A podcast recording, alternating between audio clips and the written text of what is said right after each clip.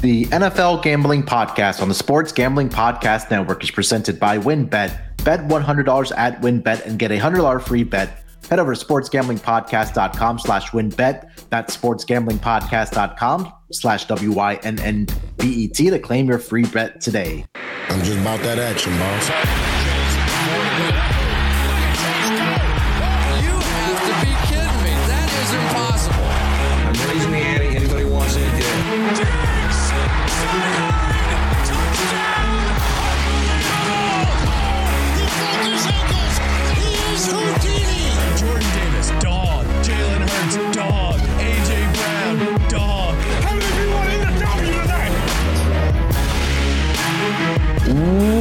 Welcome, everyone, to the NFL Gambling Podcast, part of the Sports Gambling Podcast Network. It is Friday afternoon, currently 412 on the East Coast, here to talk about the PM afternoon games for NFL Week 2. And joining me here to break it down on that, I think it's about five games for the afternoon slate on NFL Week 2. You guys know him better as Scott Studio Reichel. Scott, how's it going, my man? Going pretty well. Uh, definitely an entertaining Thursday night game. A little bit of points uh, hijinks there at the end for the spread. I know you were on the right side of that, so Yeah. you know never never in doubt. You know, nice easy winner for you there. As for me personally, was not really that great. It was fine. Uh, Mahomes uh, ended up making a couple of big plays, but unfortunately, I guess he was not able to go for it on fourth and goal at the one yard line. Not sure why Reed didn't go for it there. Yeah. Uh, you had the Herbert pick six, then the fourth and one conversion, and for some reason the Chargers went for it on fourth and goal at the seven while down two possessions, which I don't really understand. But it led to a touchdown. Uh, I know that initially I leaned to the over, and then I pivoted and I actually took the under later in the week. So I flipped it there. That worked out well. But as a whole, not the greatest Thursday night game, but it was entertaining. At least from a betting perspective, it wasn't the greatest for me, but it was an entertaining game. Yeah, it was definitely an entertaining game. Um, I, think a little bit of luck was involved uh, in that cover for the Chargers. I mean, we saw um, Justin Herbert. He he was clearly clearly hurt. I mean, anybody with a pair of eyes could have saw that. Um, even especially when he was trying to, you know, sc- I think it was fourth, third down where he could have got that first down, but he just kind of threw it away. He couldn't even couldn't even jog or he literally even walk for that first down. But I mean, give him credit. He stood in there. He he converted two big fourth downs, including the touchdown pass uh, to Joshua Palmer. Uh, gets the cover for Charger betters, and the game did stay under the total um, in that game. But yeah, definitely entertaining game. Better than what we're used to seeing on some of the Thursday night football games. Uh, next week's a doozy as well. I know you and uh, Terrell will get into that with the uh, Cleveland Browns and the Pittsburgh Steelers. But I know you and I were talking. Uh, I think on Monday we had a pretty good, um, pretty good week one, wouldn't you say? Yeah, I thought we crushed it as a whole.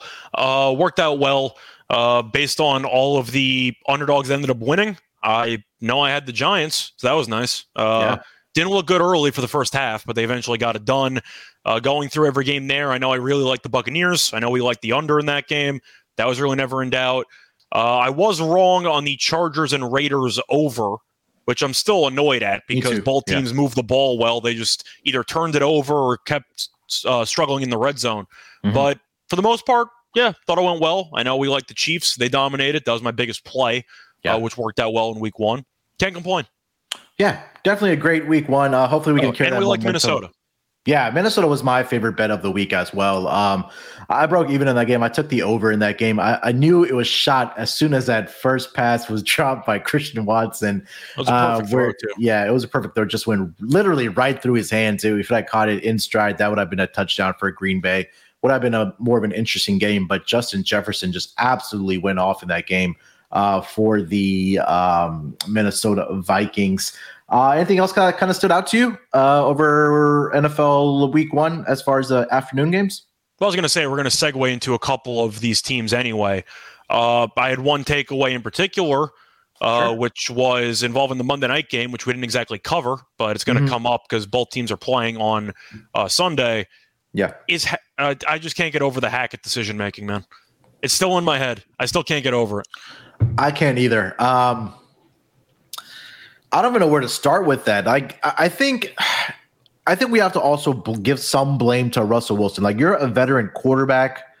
you got to recognize the situation to call a timeout. Like you've been in that situation how many times? 30 40 times in your career that you've led the seattle seahawks to what it was like 30 plus come from behind or game winning drives when you were there? Like you, they paid you this amount of money. You know and I, again i think a lot 95 to 99% of the blame does go on nathaniel hackett the head coach but there has to be some type of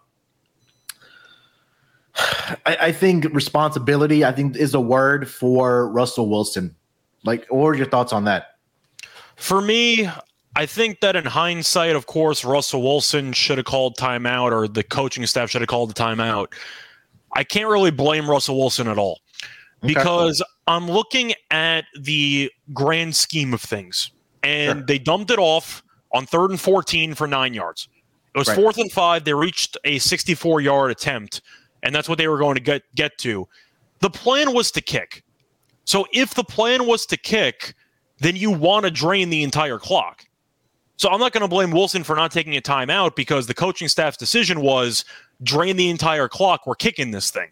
So the coaching staff was willing to live or die by the long field goal attempt. So I'm not blaming Wilson there.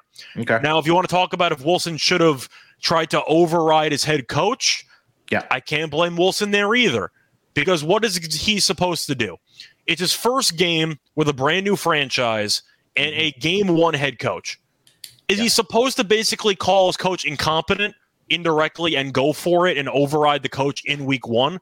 yeah There's nothing Wilson can do. It's a lose lose situation. sure So I can't really blame Wilson there. I think Mhm. everything falls on Hackett because once Williams went down in bounce and you were going to drain the entire clock, I'm sure Hackett told Wilson, drain the clock, we're kicking. So I, I can't really blame Wilson. I just think that he listened to his head coach. If he didn't do that, then people think Wilson's selfish and a diva and potentially a dick because he didn't listen Yeah. to his head coach. But by listening to him, his head coach was proven to be an idiot. It was a lose lose. But I'm not blaming Wilson at all. I think it was all on Hackett. Yeah, I mean, yeah, I, I- I think that they're, you know, whatever the communication was, you're probably right that the coach probably did tell him, hey, we're probably kicking you to here. And the clock's um, running too. So, like, yeah. what's Wilson supposed to do? Like, Yeah, go against the coach and run no huddle and call a like the coach clearly told them, wait, we're calling timeout, we're gonna kick it. I think Wilson just took orders there, and with his first game with a new franchise, you don't exactly want to tell your head coach indirectly, I know more than you, get out of my Yeah. way. sure. so I'm not yeah. gonna blame Wilson, but in hindsight, they obviously should have went for it. Yeah, hundred percent. I think that one other performance that really stood out to me, Justin Jefferson, uh, the game that we talked about, the Packers in Minnesota, it's just an absolute monster, Scott. Um, I'm glad that he's on my fantasy team, um, but this guy is turning into, if not already, one of the best wide receivers in the league. Uh, we can say, He was Um, already like top three or top yeah, four. I think top top five easily, no doubt. I think you can He's make the three. argument top three for sure, right up there with I think you, what you Davante argue Adams. with Adams and Kupp. yeah, Th- that's the three. Yeah, I mean, yeah, that's the yeah. three you're talking about. yeah, 100%. Ja'Marr Chase, you can argue maybe. I'd probably put Chase at four. Okay. All right. Um, all right. Before we get into the afternoon games in NFL Week Two, let me tell you guys about our presenting sponsor, WynnBET. Thinking of joining WynnBET? Well, now is the perfect time. New customers who bet $100 get a $100 free bet. Plus, the WynnBET Casino is always open 24 hours a day, where you can get a 100% deposit of up to $1,000. Plus, WynnBET has their own same game parlay feature. Just click on the game you like, select build your own bet, and start building a monster parlay. There's so much to choose from, and all you have to do is head over to sportsgamblingpodcast.com slash wynnbet. So they know that we sent you. that sportsgamblingpodcast.com slash W-I-N-N-B-E-T to claim your free bet today. Offers subject to change terms and conditions at wynnbet.com. Must be 21 years or older and in a state where playthrough WynnBET is available. If you're somebody you know has a gambling problem, call 1-800-522-4700. Roster brought to you by the Elias Sports Bureau. Football fans, the NFL regular season is finally here. And as week two kicks off, and you get ready to place your bets and lock into your fantasy team, you need to check out the Elias Game Plan app, the ultimate sports betting and fantasy companion for the NFL, NBA, MLB, and that has everything you need to get a competitive advantage. The Elias Game Plan is the only sports app for the most trusted name in sports stats. The Elias Sports Bureau, the official statisticians of the U.S. pro sports leagues, including the NFL. Their app lets you access team and player stats, head to head team comparisons, and Elias key insights from their renowned research team.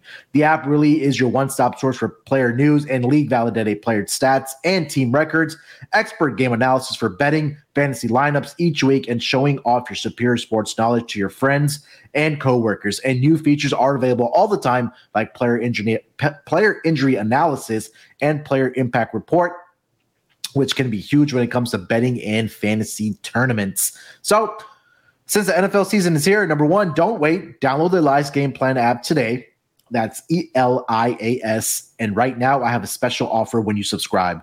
Get a 14 day free t- trial off a monthly subscription plan, but only if you use promo code SGPN. Find Elias Game Plan app in the App Store or the Play Store today and use my promo code SGPN. We're also brought to you by Fubo TV. If you have if you watch football, you need Fubo TV. Fubo TV gives you complete coverage of college and pro football with NFL Red Zone plus games in 4K at no extra charge. Over 100 channels of live sports and entertainment for a fraction of the price of the cable. Watch on all your devices and never miss a game or an episode of your favorite shows with the included cloud based DVR. Plus, there's no contract, no commitment, and you can cancel at any time. So right now, you can try Fubo TV free for seven days and get and get 15% off your first month. Just go to FuboTV.com slash SGP. That's F-U-B-O-TV.com slash SGP.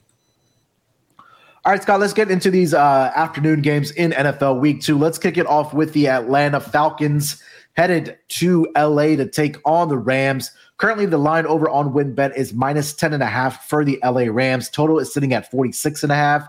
Um, and the Rams are a minus 535 money line favorite and four to one on the money line for the Atlanta Falcons. Rams coming off of the embarrassing home uh, opening loss or season kickoff loss at home um, against the Buffalo Bills, where they just got absolutely dominated 31 to 10. Falcons choked away a 26 to 10 lead against the New Orleans Saints. Uh, but their offense, Marcus Mariota, I thought looked pretty good. But unfortunately for Atlanta Falcons fans in that team, they gave it away uh, with some late turnovers to the New Orleans Saints. But now Atlanta heads to LA as a 10 and a half point road underdog here. Scott, where are we going with this game? So I don't typically like to lay double digits in the NFL, mm-hmm. but I think it's a very good spot for the Rams. Okay. I'm going to take the minus 10. Anytime you have extra preparation time coming off a Thursday night game, that tends to be a solid bet on spot. Sure. And the Rams looked really awful against, in my opinion, the best team in the league. So, yes, they looked yeah. poor. Yes, mm-hmm. they didn't look good, but the fact that Buffalo's so good, I'm willing to give them a bit of a pass there since it's a drastic step down in competition in week two. It mostly comes down to the time off. The Rams have been able to let this loss marinate – and fester a bit. And I think they'll be able to take out their frustrations at home against the bottom feeder. Atlanta did look pretty good. Uh, they choked away another game. Who would have thought? I can't believe it. But still, Atlanta. Oh my god, Atlanta can't believe, can't believe it. But still, I, I'm going to take the Rams. I don't feel great either way, but I do like the extra prep time for a motivated Super Bowl defending team. Yeah. I think Stafford will look better. The ground game, I'm hoping for their sake, can look better. Mm-hmm. Kupp that nobody can guard. I'm not sure if Robinson's washed or not, so we're gonna have to wait and see how that plays itself out. But I like the scheduling spot. I'll take the Rams. Yeah, I think yeah. Number one, it's a it's a huge rest advantage, obviously for the Rams that haven't played in about ten plus days. Um, I think the one thing that does concern me about the Rams is the offensive line issues, and maybe that's something that with, with, you know some new guys in that offensive line. That's something that they worked on over the past ten days. Let's hope that they did because the, that pass rush of the Buffalo Bills was absolutely just getting at will. Led by Jordan Phillips, who had an incredible game for the Buffalo Bills in that game. Um, but you're right. I, I think those are the two things that I'm going to be looking out for for this Rams team. Is number one. Allen Robinson's involvement in the offense and how well the offensive line can uh, hold up uh, against the Atlanta Falcons. For the Falcons, I think that if they're going to stay within this number is number one, can you generate pressure against the offensive line? And also, can you create turnovers? Because we saw Matthew Stafford throw some interceptions in that week one matchup against the Buffalo Bills. And if they're able to do that, I think they can stay within that number. Um, I, I, I, I need to see the Rams prove it because, again, this offensive line for me, number one, again, did not look very, very good to me. So I, I think that they can keep this within the number of 10. I'm going to go with the Falcons here. I think the offense looked great.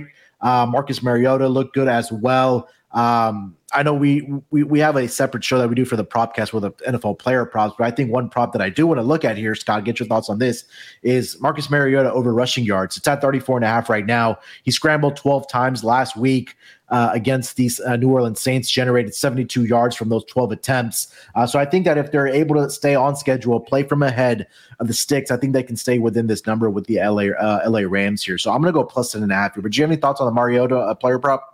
Yeah, I gotta like the over there, especially if Donald's gonna make him run for his life the entire game. I think you can expect Mariota to create some undesigned running plays where he's gonna have to scramble and maybe gain a couple yards here and there. But once again, I said I don't exactly feel great about this overall spread. But based on the spot, Sure. historically speaking, teams off of a Thursday night game tend to fare well the following week because of the extra prep time. Atlanta, we know defensively they're not very good. Right. Offensively, I liked Mariota in preseason. They still don't get Pitts involved enough, and I'm not sure what the story is there, but I'm kind of just daring Atlanta's defense to get enough stops, and I'm hoping the Rams use the extra time to get back on track. Kupp might go for 150 again. Like it Yeah. really wouldn't surprise me. I don't mind the over for him. Longest completion for Stafford. Uh, death taxes, Stafford interception. I wouldn't mind that prop either. Yeah. But I do think you're going to end up seeing the Rams do well offensively. The question is, can Atlanta keep up? Yeah. Um, I yeah, I, I got me. You got my uh, interest peaking on that longest completion uh, for um, Stafford. Matthew Stafford. I'm sure it's probably like 30. It has to be like 36 or 37. Let me double check here. Um, Matthew Stafford, yeah, 37 and a half plus 110. But I think that I think the more interesting one that you did mention is that I think this should be a huge game for a Cooper Kupp. Um, his longest uh, reception right now for this game is going to be sitting at Cooper Kupp 26 and a half. And I think that he can definitely get over this number, especially the way this guy gets yak after he does make a catch. You have anything else for this game, uh, Scott, before we get over to the next one? By the way, for the odds, Stafford interception, if you want to keep riding that trend, is minus Yeah. 105. Okay. I don't mind that for the odds. Sure. Yeah. All right. Uh, getting over to the next game of this afternoon schedule in NFL Oh, week. I'm, I'm going to link Yeah. to the over in that range. over. Okay. Yeah. All right. I don't think we talked Uh, about the total, so I brought that. Yeah. Um, yeah. I think I would lean towards the over too. I wouldn't be surprised if I do see the Rams get what at least four touchdowns in this game. Yeah, 30 and change is what I'm Yeah. expecting. Yeah, I would think so. Um, all right, let's get over to the next game. It's going to be the NFC West matchup between the Seattle Seahawks heading to Santa Clara to take on the San Francisco 49ers, a 405 Eastern start. Um, looking at the lines for this game over on WynnBET, I'm currently seeing the 49ers a minus nine point home favorite over under set at 40 and a half. Uh, money line minus 400 for the San Francisco 49ers and plus 310 for the Seattle Seahawks. We just talked about, Scott, uh, the Seahawks getting the victory against the Russell Wilson led Denver Broncos there. Um, you know, we talked about the decision making at the end of the game, but at least in the first half, for me, Geno Smith looked really good for the Seahawks team. I'm not sure if it was just adrenaline or it was just how bad the Denver secondary was playing, but they get the victory there. San Francisco coming off of uh, the loss in Chicago, where it was a monsoon there. We saw the videos on social media about how they were trying to dry up the field, and it was just it was just um, just a lot of water on the field. We saw at the end of the game as well as once they clinched, the Chicago Bears ran into the endos, had their little slip and slide deal there, but. Um, we're expecting rain here in San Francisco again, uh, in Santa Clara. I think that it went from about 60 to 70% now to 80%. So it looks like it's going to be another rainy uh, game for the San Francisco 49ers here. I'm not sure Trey Lance should be favored by nine points here, but it is against Geno Smith and the Seattle Seahawks here. Scott, what are you thinking about this spread as a nine minus nine point favorite for the uh, Trey Lance led 49ers? I even found the nine and a half. I'm going to take Okay. the points. Okay. Uh, the way that I see it, the Niners still might be shorthanded offensively. We know Mitchell's going to be out. He got hurt last week. Kittle has not practiced, and he's probably going to miss this game as well. I don't think Trey Lance is any good. And we've talked about this in the past on several shows. I think that Geno Smith, it was really a tale of two halves. He was really good in the first half and did nothing the entire second half. But the Seahawks defense was surprisingly stingy. And it's really tough to fully evaluate the Niners because of the weather for week Yeah. one, but it mm-hmm. still should be bad weather in week two.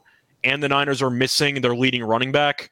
They're probably going to use Wilson Jr. and Deebo in some capacity, etc. Yeah. But Seattle's getting Walker making his professional debut. So you have him and Penny in the backfield. I like that tandem, especially in bad weather. So I think you're going to see a very low scoring, ugly game, but I don't see Trey Lance leading that many touchdown drives. So why would I lay nine and a half? I'm going to take Seattle. I'm going to take the under. Give me a very ugly 17 13 type game, and I'll take the points. Yeah, that's exactly what I was thinking. Uh, I did see a note before we started recording here, Scott, that George Kittle did actually participate. Oh, he in did? Okay. Practice, yeah, today. Uh, I know you tweeted out that he's on your fantasy team. He's pretty taking up a useless roster spot there for you, but I, I used Freiermuth in week one, so I had a backup planned, which worked out. But Kittle's had one practice in two weeks, so like, I'm not Yeah. sure if they're going to force him back or not. Even if he does play, I still like the under because yeah, I don't trust either quarterbacks to actually throw the ball. Yeah, hundred percent. I think this one might be a uh, game where you want to look at the under and passing yards for both of the quarterbacks, and also uh, I agree with you. I think that this is way too many points for a quarterback like Trey Lance, who really hasn't proven anything up to this point. I know this is only his fourth career start, but even in those three starts, where one victory came against a lowly Houston Texans last season, but other than that, not very impressed with uh, Trey Lance here. So, So uh, you're not a, you're not a fan of uh, right-handed Tim Tebow. I am not. I am not. Uh, NFL Tim Tebow. Let me clarify that. I was going to say that was a that was a Twitter inside joke there. yeah. um, yeah, but yeah, I think you're right. I think you're spot on. We might see this like a 17 13, 20 to 16 type of final here in this game uh, between these two NFC West uh, uh, division foes. Uh, agree with you about the under as well in this game. Definitely keep an eye on that. Whether uh, we saw last week where the video started surfacing on social media that total started dropping in the chicago uh, bears and the san francisco 49ers game and i think they ended up combining to score like 29 points. So uh, definitely keep your eyes on that for sure.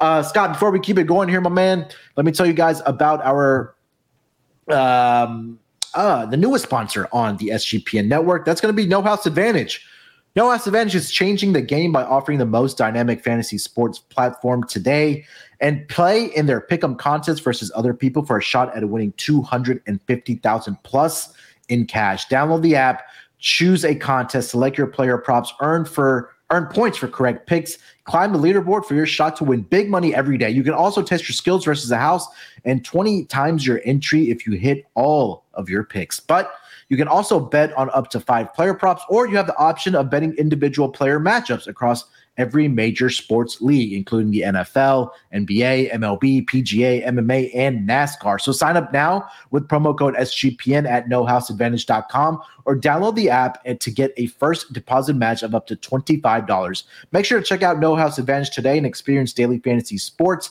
redefined because it's not how you play, but also where you play. You won't want to miss out on this.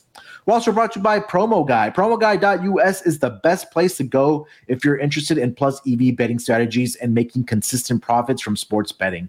They've got daily updates on odds boosts and huge cash bonuses from all major sports books. Their bet tracker shows an average ROI of 25%, and they've got a VIP Discord that puts even deeper plus EV analytics right at your fingertips. I gotta say, we've been looking at their daily promo updates, and they are some of the most informative in the game. They don't simply tell you what team is probable to win, but where you'll get the best odds and how to track down and cash in big on consistently changing promotions.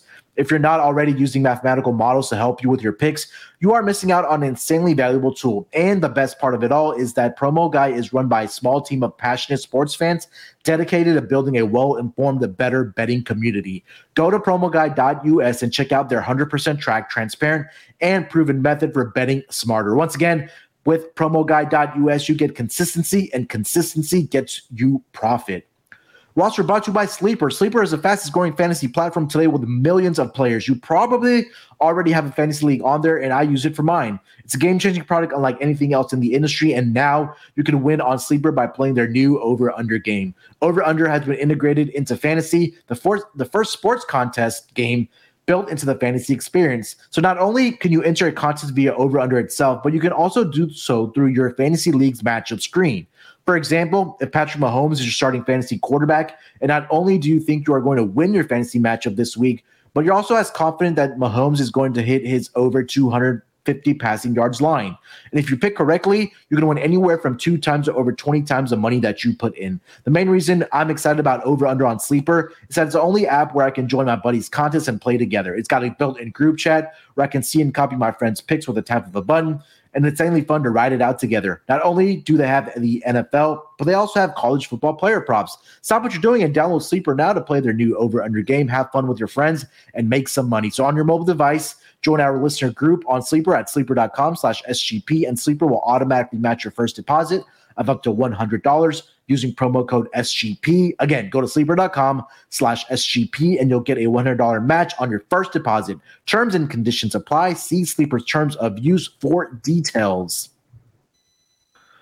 All right, Scott, let's get over to the next game of the afternoon. We have a 425 Eastern start. It's going to be my Houston Texas, headed to the Mile High City uh, to face the Denver Broncos. Right now, the Broncos are a 10 point home favorite here.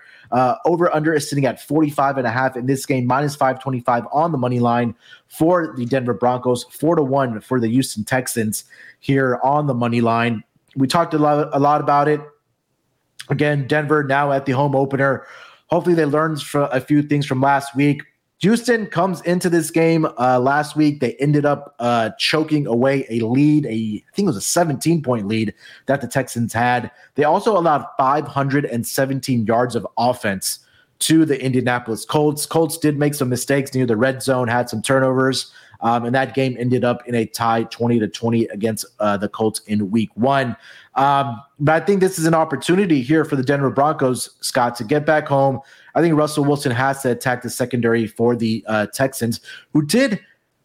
I thought, you know, at least the rookies did play better in this game. But when you're going up against guys like Jerry Jeudy, who's so fast, and guys like Courtland Sutton on this offense here, Scott, I think this might be a good spot for the Denver Broncos to get on track here. But what do you think about this 10 point spread with the uh, Denver Broncos?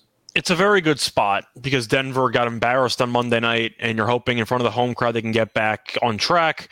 Houston should have won the game.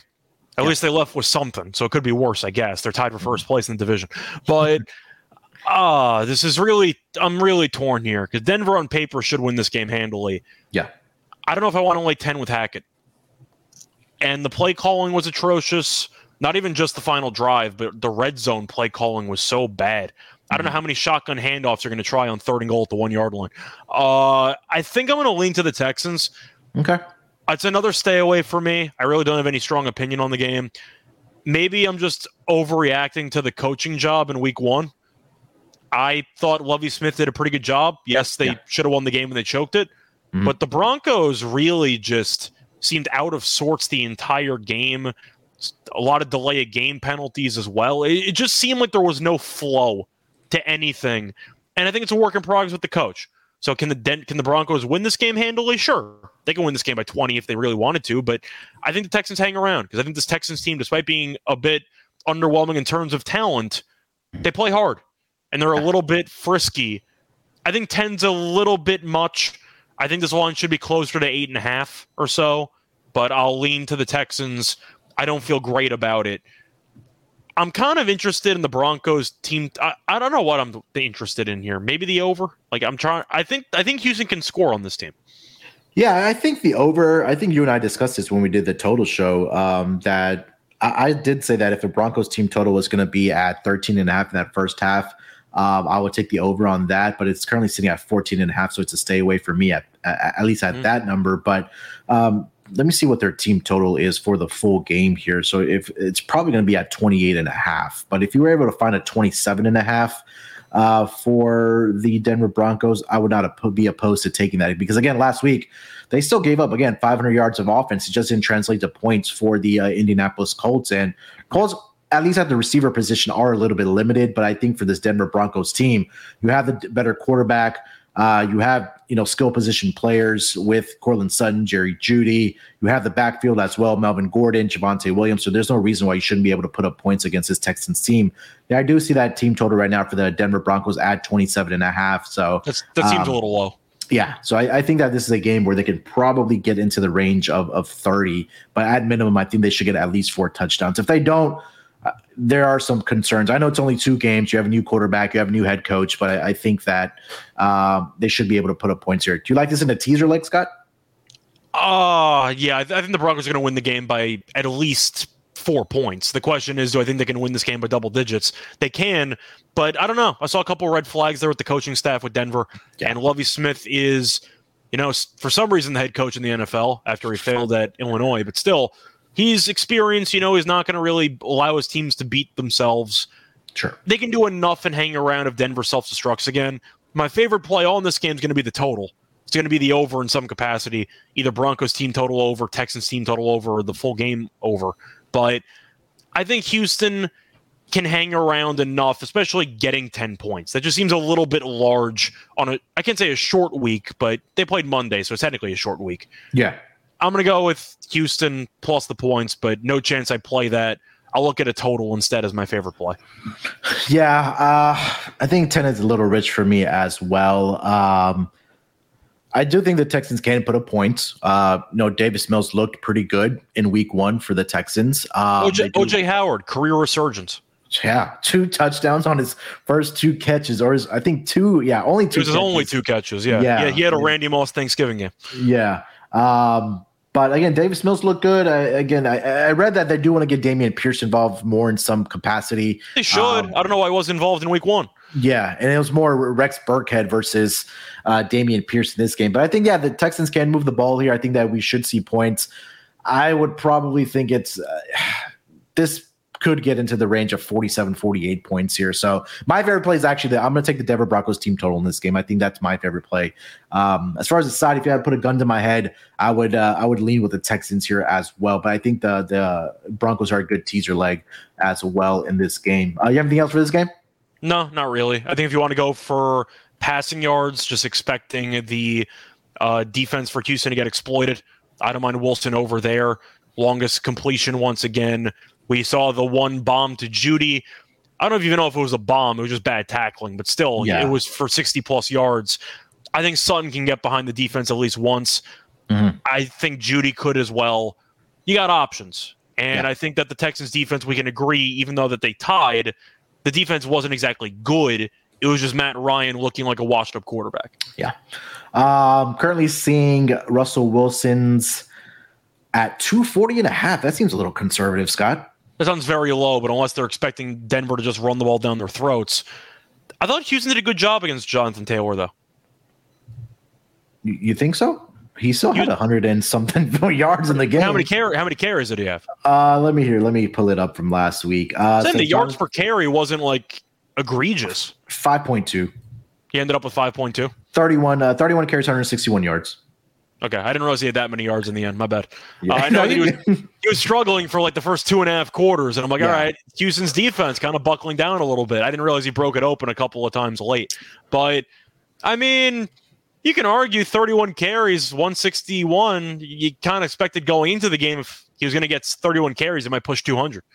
Yeah, hundred percent. I, I I really wanted to take a a a running back prop. I, I just don't know what the carry splits are going to be for Javonte Williams and Melvin Gordon. They're That's all both like- separate can of worms. Give the ball Yeah. to Williams. He's clearly the better running back. Just get this over with. What are we waiting Yeah. for? And I think that that number right now is sitting at like around 50 and a half or 51 for both of those uh, running backs here. Let me double check here. 60 and a half for Williams. And now, yeah, Melvin Gordon's at 54 and a half. So That's my guess why Uh, passing yards are so low, though, because they could run Yeah. the ball and you're expecting game flow since they're 10 point favorites to result in a lot of handoffs down the stretch. yeah. That number just seems too low to me. All right, let's get over to the next game in the afternoon here for NFL Week Two. Let's get over to the Cincinnati Bengals headed to Arlington to take on the Dallas Cowboys. Currently, seeing the Bengals are a seven-point road favorite here. Um, mine, the total is at forty-two. Money line minus 350 for the Cincinnati Bengals, and the Cowboy- Cowboys are plus 275 on the money line. Obviously, no Dak Prescott uh, dealing with the hand injury slash wrist uh, injury. He'll be out for at least four games, I believe, for the Dallas Cowboys. Cooper Rush takes over as the starting quarterback for this Dallas Cowboys team.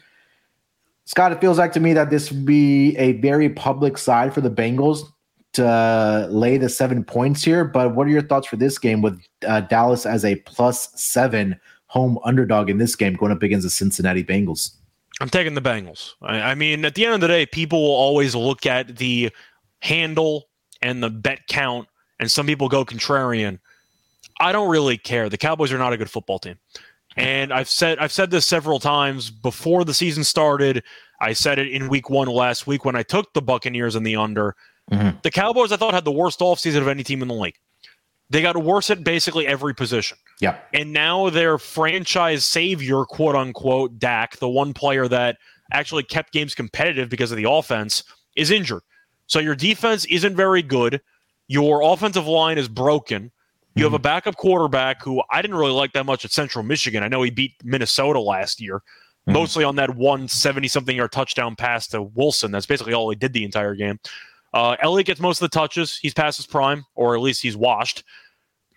What is there to like about this Dallas team? They're bad at everything. Besides, besides Parsons being a lunatic. I don't understand why Tony Pollard is not more involved as in the offense or the featured running back at this point. It's obvious Dallas he's the better player. Yeah, it's completely obvious. Like even in the passing game, I think he's Yeah. He he. They, I don't know why he's not more involved. uh, in- has no explosiveness. It's absolutely shot. yeah. Um, yeah, I wanted to take Dallas here, but I, I can't. just just be contrarian. That's that's just what I wanted to do. But Awful loss, especially for Cincinnati. And you look at the numbers in that game. Pittsburgh had less than 300 yards of offense. Mhm. Cincinnati had, I believe, 19 more first downs. I believe they had 32 first downs in the game. The only reason why they didn't win was because they lost the turnover battle 5 nothing, including a pick six. So the fact that Cincinnati lost the turnover battle 5 nothing and was an extra point away from winning the game just tells you how well Cincinnati played despite the turnovers. Mhm. I thought they I think they're undervalued because of how good they looked besides the turnovers. Dallas looked bad at everything. I got to go Cincinnati. I think they killed this team. Yeah, thirty-two to 13 first downs for the Cincinnati Bengals. Ninety-four. 32 first downs. Yeah. And Pittsburgh's defense is a very good defense. Yeah, for us, they ran 94 plays compared to 61 of the Steelers. And I think the one concerning part, you're right, was obviously the turnover battle and also the number of times that Joe Burrow got sacked, seven sacks last uh, in week one. So I- I'll go contrarian. I'm gonna I'm, I'm gonna go with Dallas here. I think they can generate pressure on Joe Burrow. They can't Um, score.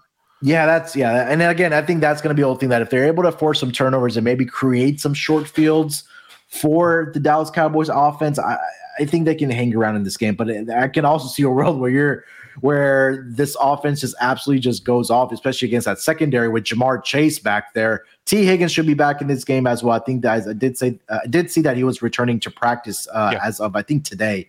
Um, and you also also obviously have Tyler Boyd and let's not forget Joe Mixon in the backfield as well. But I think I got, I, one. I got to take the Bengals for me. Yeah. The Yeah, I don't blame you. so bad. yeah, I don't blame you. Um, anything on the total here, Scott? It would be Bengals team total over for me if I had to pick anything. I think the number's too low. I believe it was at Okay. 25 and a half. Uh, Uh, let me see. but they scored 20 despite committing five turnovers last week against the Steelers defense with TJ Watt. And when Watt's in the game, Pittsburgh's defense is what, top four? Yeah, 32 first downs against a top four defense. You can move the ball. I think Chase is going to get loose a couple times. Higgins might as well. I got to go with the Bengals to score at least 27 in this game. I think they probably push 30. 25 and a half seems like an overreaction to what happened last week with the turnovers. I'm going with the over for the Bengals. I see a 24 and a half. Uh, Doesn't that seem Bengals. extremely low to you? It does. And last week, what Tampa Bay, even with all, It was a bunch of red zone field goals. I mean, they moved Yeah. the ball. yeah, um, they scored still scored 19 in that game. Yeah, and they kicked five field goals in Yeah, the red yeah. zone. I mean, Yeah. or near the red zone. So they moved the ball. They just couldn't finish drives. Mhm. I think the Bengals just have too many weapons. All right, let's get over to the next game of the afternoon, and yeah, and then we'll get into Sunday night football. Uh, last afternoon game is going to be the Arizona Cardinals heading to Vegas to take on the Raiders. Raiders are currently a five point favorite over on WynnBET. Total is set at 51 and a half. Uh, money line minus 230 for the Raiders and plus 190 for the Arizona Cardinals. Uh, there are some injuries, and I should have mentioned this for the other teams as well. Apologies on that, but I know the Arizona Cardinals are going to be without Rondale Moore, their wide receiver. Um, JJ Watt is questionable, even though he was, I think he did practice on Friday as well. Is Murphy For- questionable? Who? Murphy? Or is he Mm? I don't see him on the injury report. Okay, cool. I know he was questionable in week one. He played. I wasn't sure if anything was lingering or not. Yeah. And then for the uh, Las Vegas Raiders, um, not much there. Denzel Perryman, linebacker, uh, he's considered day to day. Sam Webb, cornerback, is also considered questionable for this Vegas team. But last week here, Scott, um, Arizona just gets absolutely dominated by the Kansas City Chiefs. You handicapped that perfectly last week uh, in their week one matchup.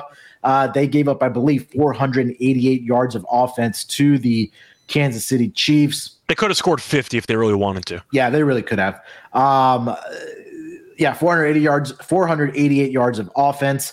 Um, let's see, they allowed. Uh, I thought the yards per play, I think it was at 7.9 last week, but I think to double check that. But let's just say what it is. This secondary is absolutely atrocious for the Arizona Cardinals. Last week, uh, the Raiders dropped a game uh, in their home, oh, sorry, their road uh, road game in week one against the Chargers, 24 19. Could have gone either way. Yeah, Derek Carr did have some turnovers in that game, interception. I believe he threw three Yeah. against the Chargers in that game, uh, but they did have an opportunity to uh, win that game. Davante Adams, absolutely incredible. Looks like he picked up right where he left off when he was with the Green Bay Packers. 10 receptions on 17 targets from uh, Derek Carr, 141 receiving yards. He did have one touchdown and a long reception of 41 uh, yards from Derek Carr. Scott, do you think the struggles continue here for the Arizona Cardinals defense, having to go up against now Davante Adams, Darren Waller, Hunter Renfrow, and this offense, or do you see some improvement coming from this Arizona Cardinals team? Well, it's a leading question because the answer is obviously yes. I mean, there's nothing to like about this Arizona defense. You mentioned the secondary, which is not good. The defensive line is also not very good. And talking about the Raiders' struggles in week one, it came down to pass protection.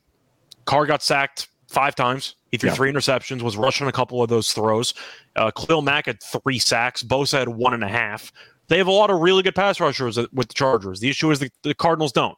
So the Raiders' defensive line, uh, offensive line should hold up better against this pass rush.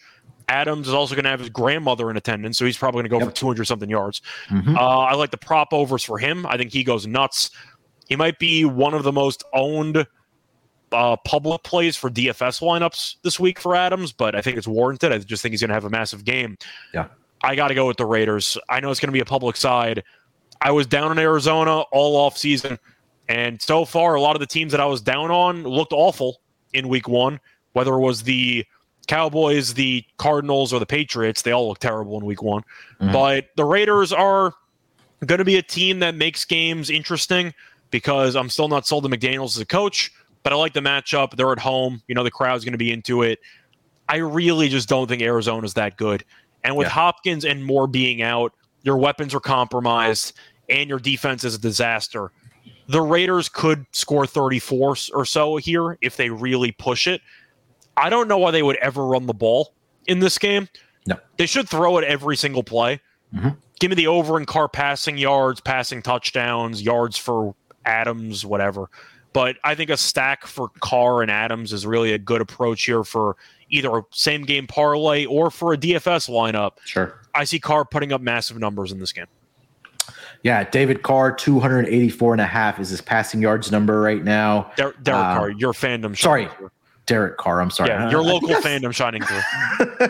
Oh, good. I think I've said David like as we kind of prepped for the season. I'm pretty sure I said David at least like seven, eight times already. But It's fair, but we, we did say that Carr got sacked five times, so PTSD yeah, that's where it probably in and- PTSD yeah, kicked in. There Yeah. you go. there you go. Uh, Derek Carr, I'm sorry, 284 passing yards, uh, 284 and a half passing yards for this week. Is he should what I go for 300. I mean, Yeah. I don't know why they would run the ball. Uh, the passing touchdowns is at one and a half, and then pass attempts. Let's see here. Uh, it'll be 37 and a half. So Yeah, you're right. I think this is going to be a game where you probably want to stack uh, Davante Adams. I've already taken the Davante Adams props. I took the over seven and a half on his receptions, over 87 and a half on his um, receiving yards. That's up to 90 and a half now, but he should clear three digits easily. Yeah, 10 Uh, for 140, 150. I mean, I Yeah. don't see it changing. and I would probably ladder that up if you could on your book. But yeah, I agree with you. I think this is a good spot for the Raiders. Um, home opener, you mentioned it. We had saw the press conference with Davante Adams having his grandparents in attendance.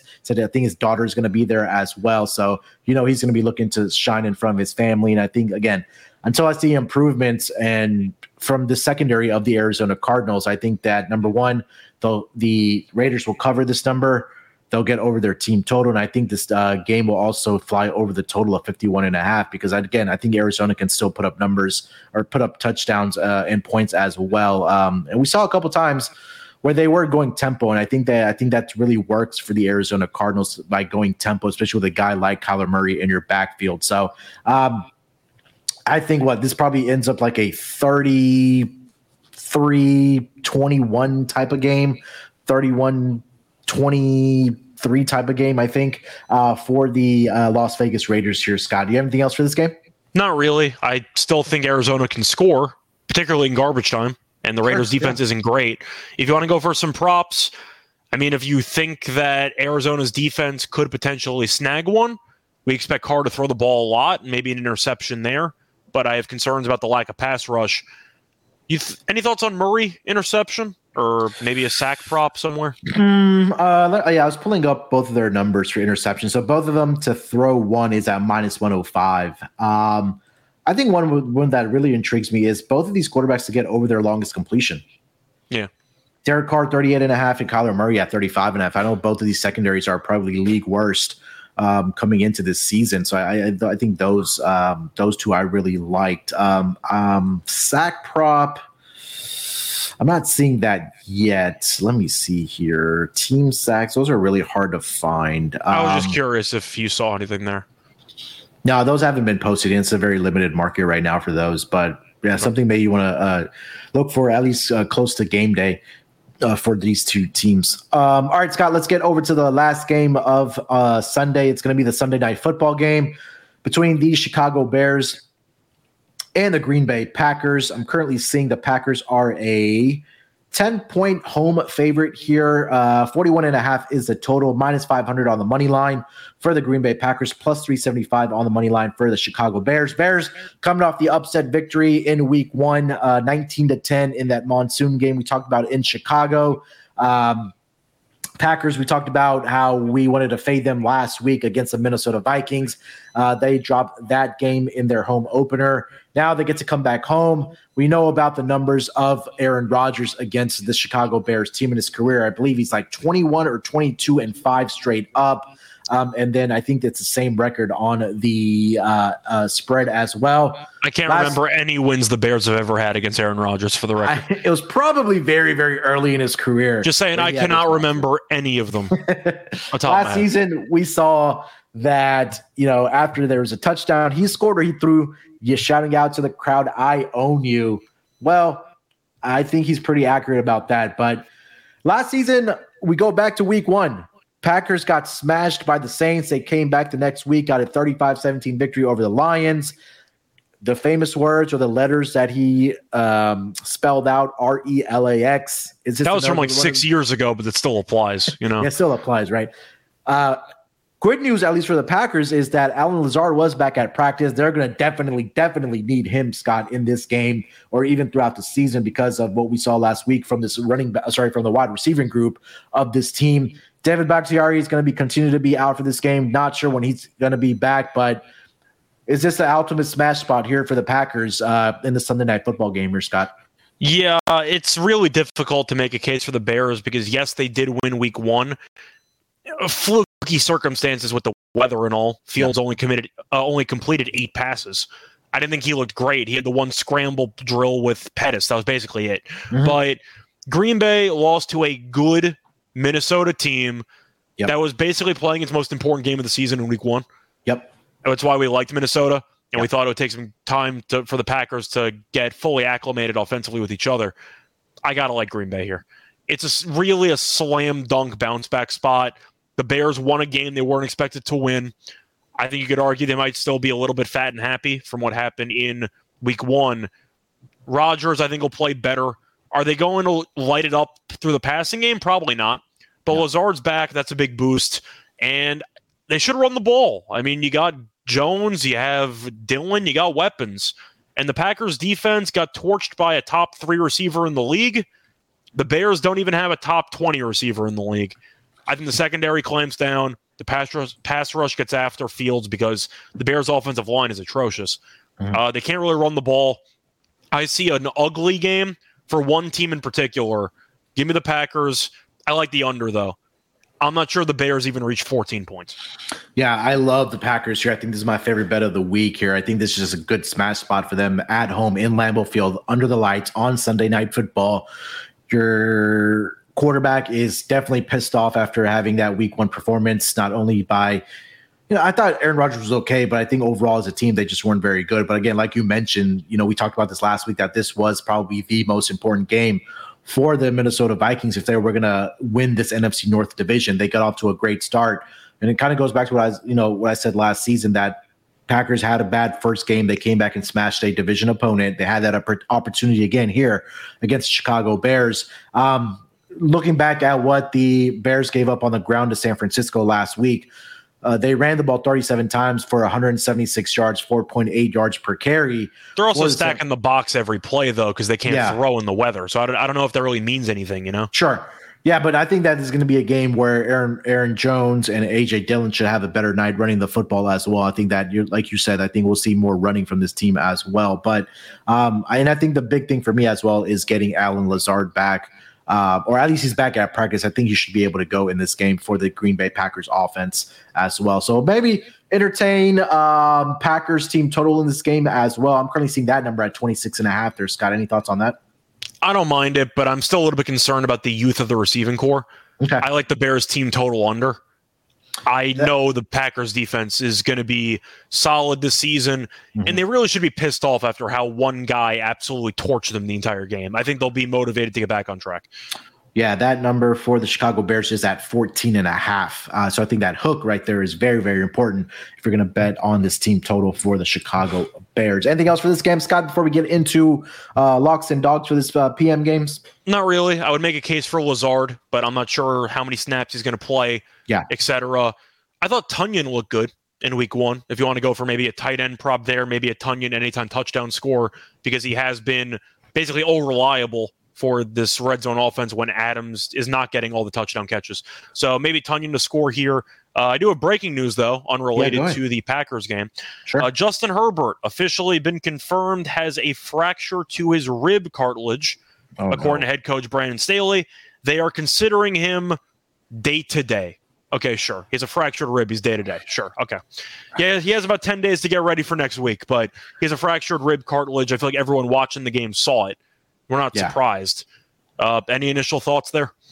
I am very concerned because I have four fantasy leagues and three of them, Justin Herbert is my quarterback. But in one league, I will say I have Kirk Cousins as my backup and I have Justin Jefferson in that league as my, so I'm not too concerned about that one. But um, Who's the backup? They still have Stick as their backup, the former North Dakota State guy.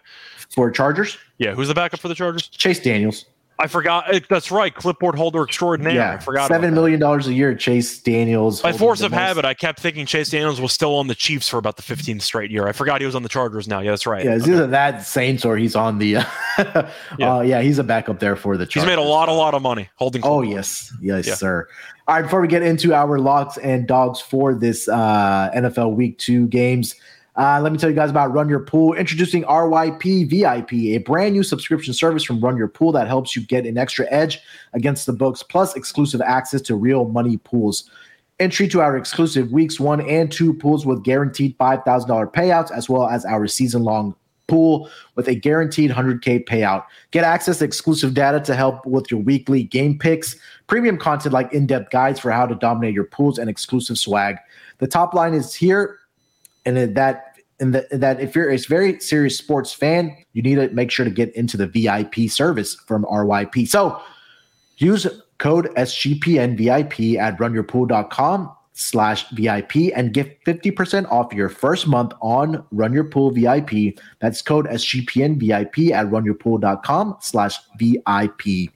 Roster brought to you by Odds Trader. Odds Traders Odds Trader is a place to compare odds from all the major sports books. You can also compare the different sign up codes and promotions from sports books and get the best deal. The app also provides player statistics, key game stats, injury reports, and projected game day weather for bettors to make the most informed bets possible.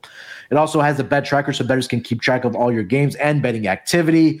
It also has features like handicapping, play by play updates, live scores, and bet tracking, player statistics, and like I mentioned, projected game day weather. It also has a bet tracker that allows you to keep records of all the games that you are betting on and to keep track of how you are doing. So to take advantage of this here, all you got to do is go to oddstrader.com slash blue wire. That's oddstrader.com slash blue wire. Oddstrader, the number one site for all your game day bets.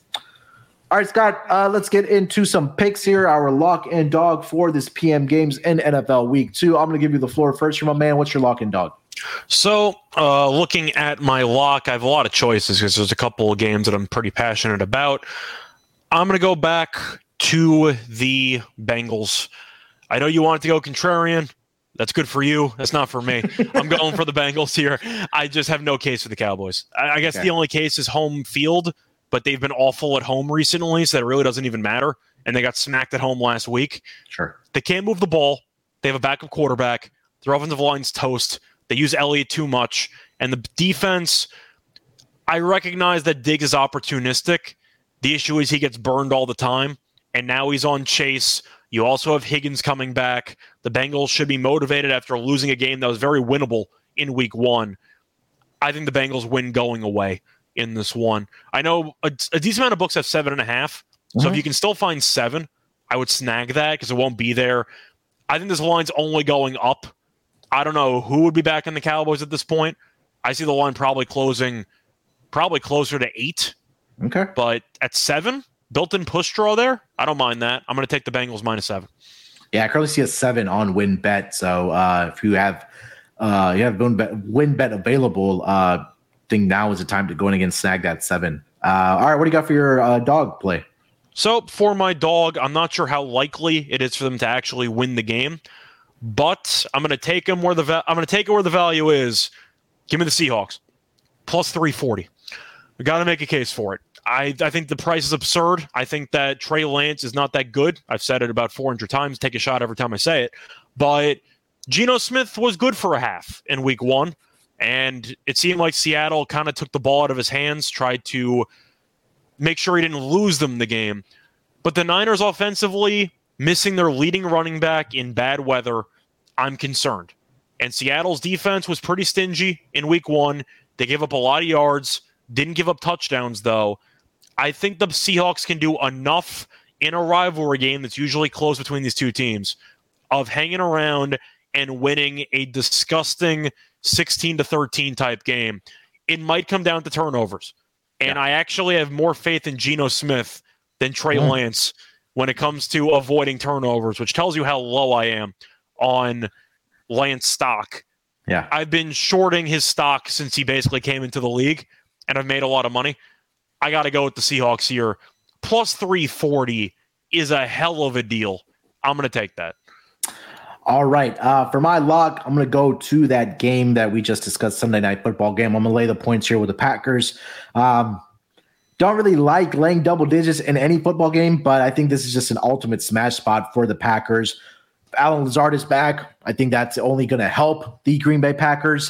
Um, I think that Robert Tonyan, like you mentioned, should be involved more in this game. Um, so if he has Lazard back, I think you know he'll we'll see Rodgers utilize Lazard, Robert Tonyan, Dobbs a Randall, bit. Randall Cobb. Yeah, so those veteran guys uh, on this offense, at least at the skill positions, and then in the running back groups, you also still have Aaron Jones, the guy that can run the ball, catch screen passes, be effective in that running, uh, sorry, the passing game as well. And let's not forget, AJ Dillon has been getting the, a lot of carries as well for this Packers team. So again, defensively, I think they should be able to generate a lot of pressure on Justin Fields. And they do have one of the better secondaries. I think they'll play better. Like you mentioned, they're probably pissed off after what Justin Jefferson did to them uh, last week. So uh, I think minus 10 here. I, I'm going to lay the points here with the Green Bay Packers on Sunday Night Football.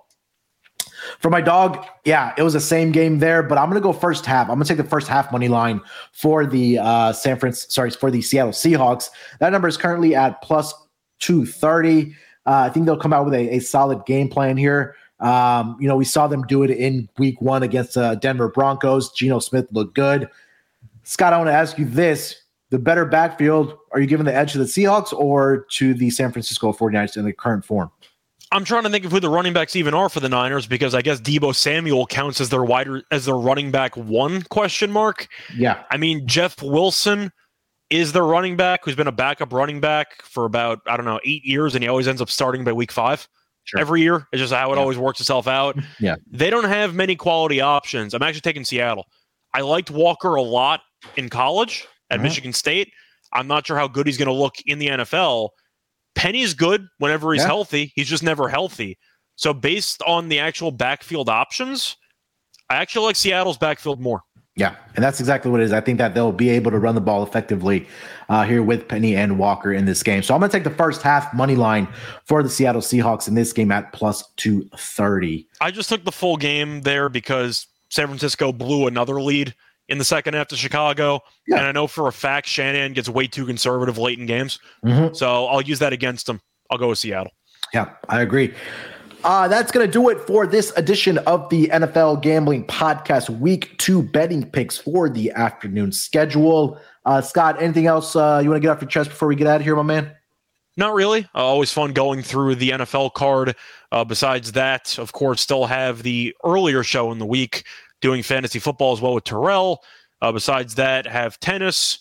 Uh, not, no episodes this week. We'll be back next week. I know we're going to also get into the NBA. We have some Yep. division previews we're going to get through. So a lot of sports, a lot of fun, a lot of football action over the weekend. Let's all make some money. Yes, sir. All right. You can follow uh, Scott on Twitter at Shell Radio and make sure to check out all the pods that he is on for the Sports Gambling Podcast Now with the tennis, the WNBA, NBA will be cranking it up here next week, I believe, uh, and also the NFL Gambling Podcast as well. You can follow me on Twitter at SportsNerd824. And if you haven't already, subscribe to the NFL Gambling Podcast. Leave us a rating and review if you like what you're hearing. Till then, good luck with your bets. We'll be back next week as usual. Till then, good luck with your bets. Let's break these books off and let it ride.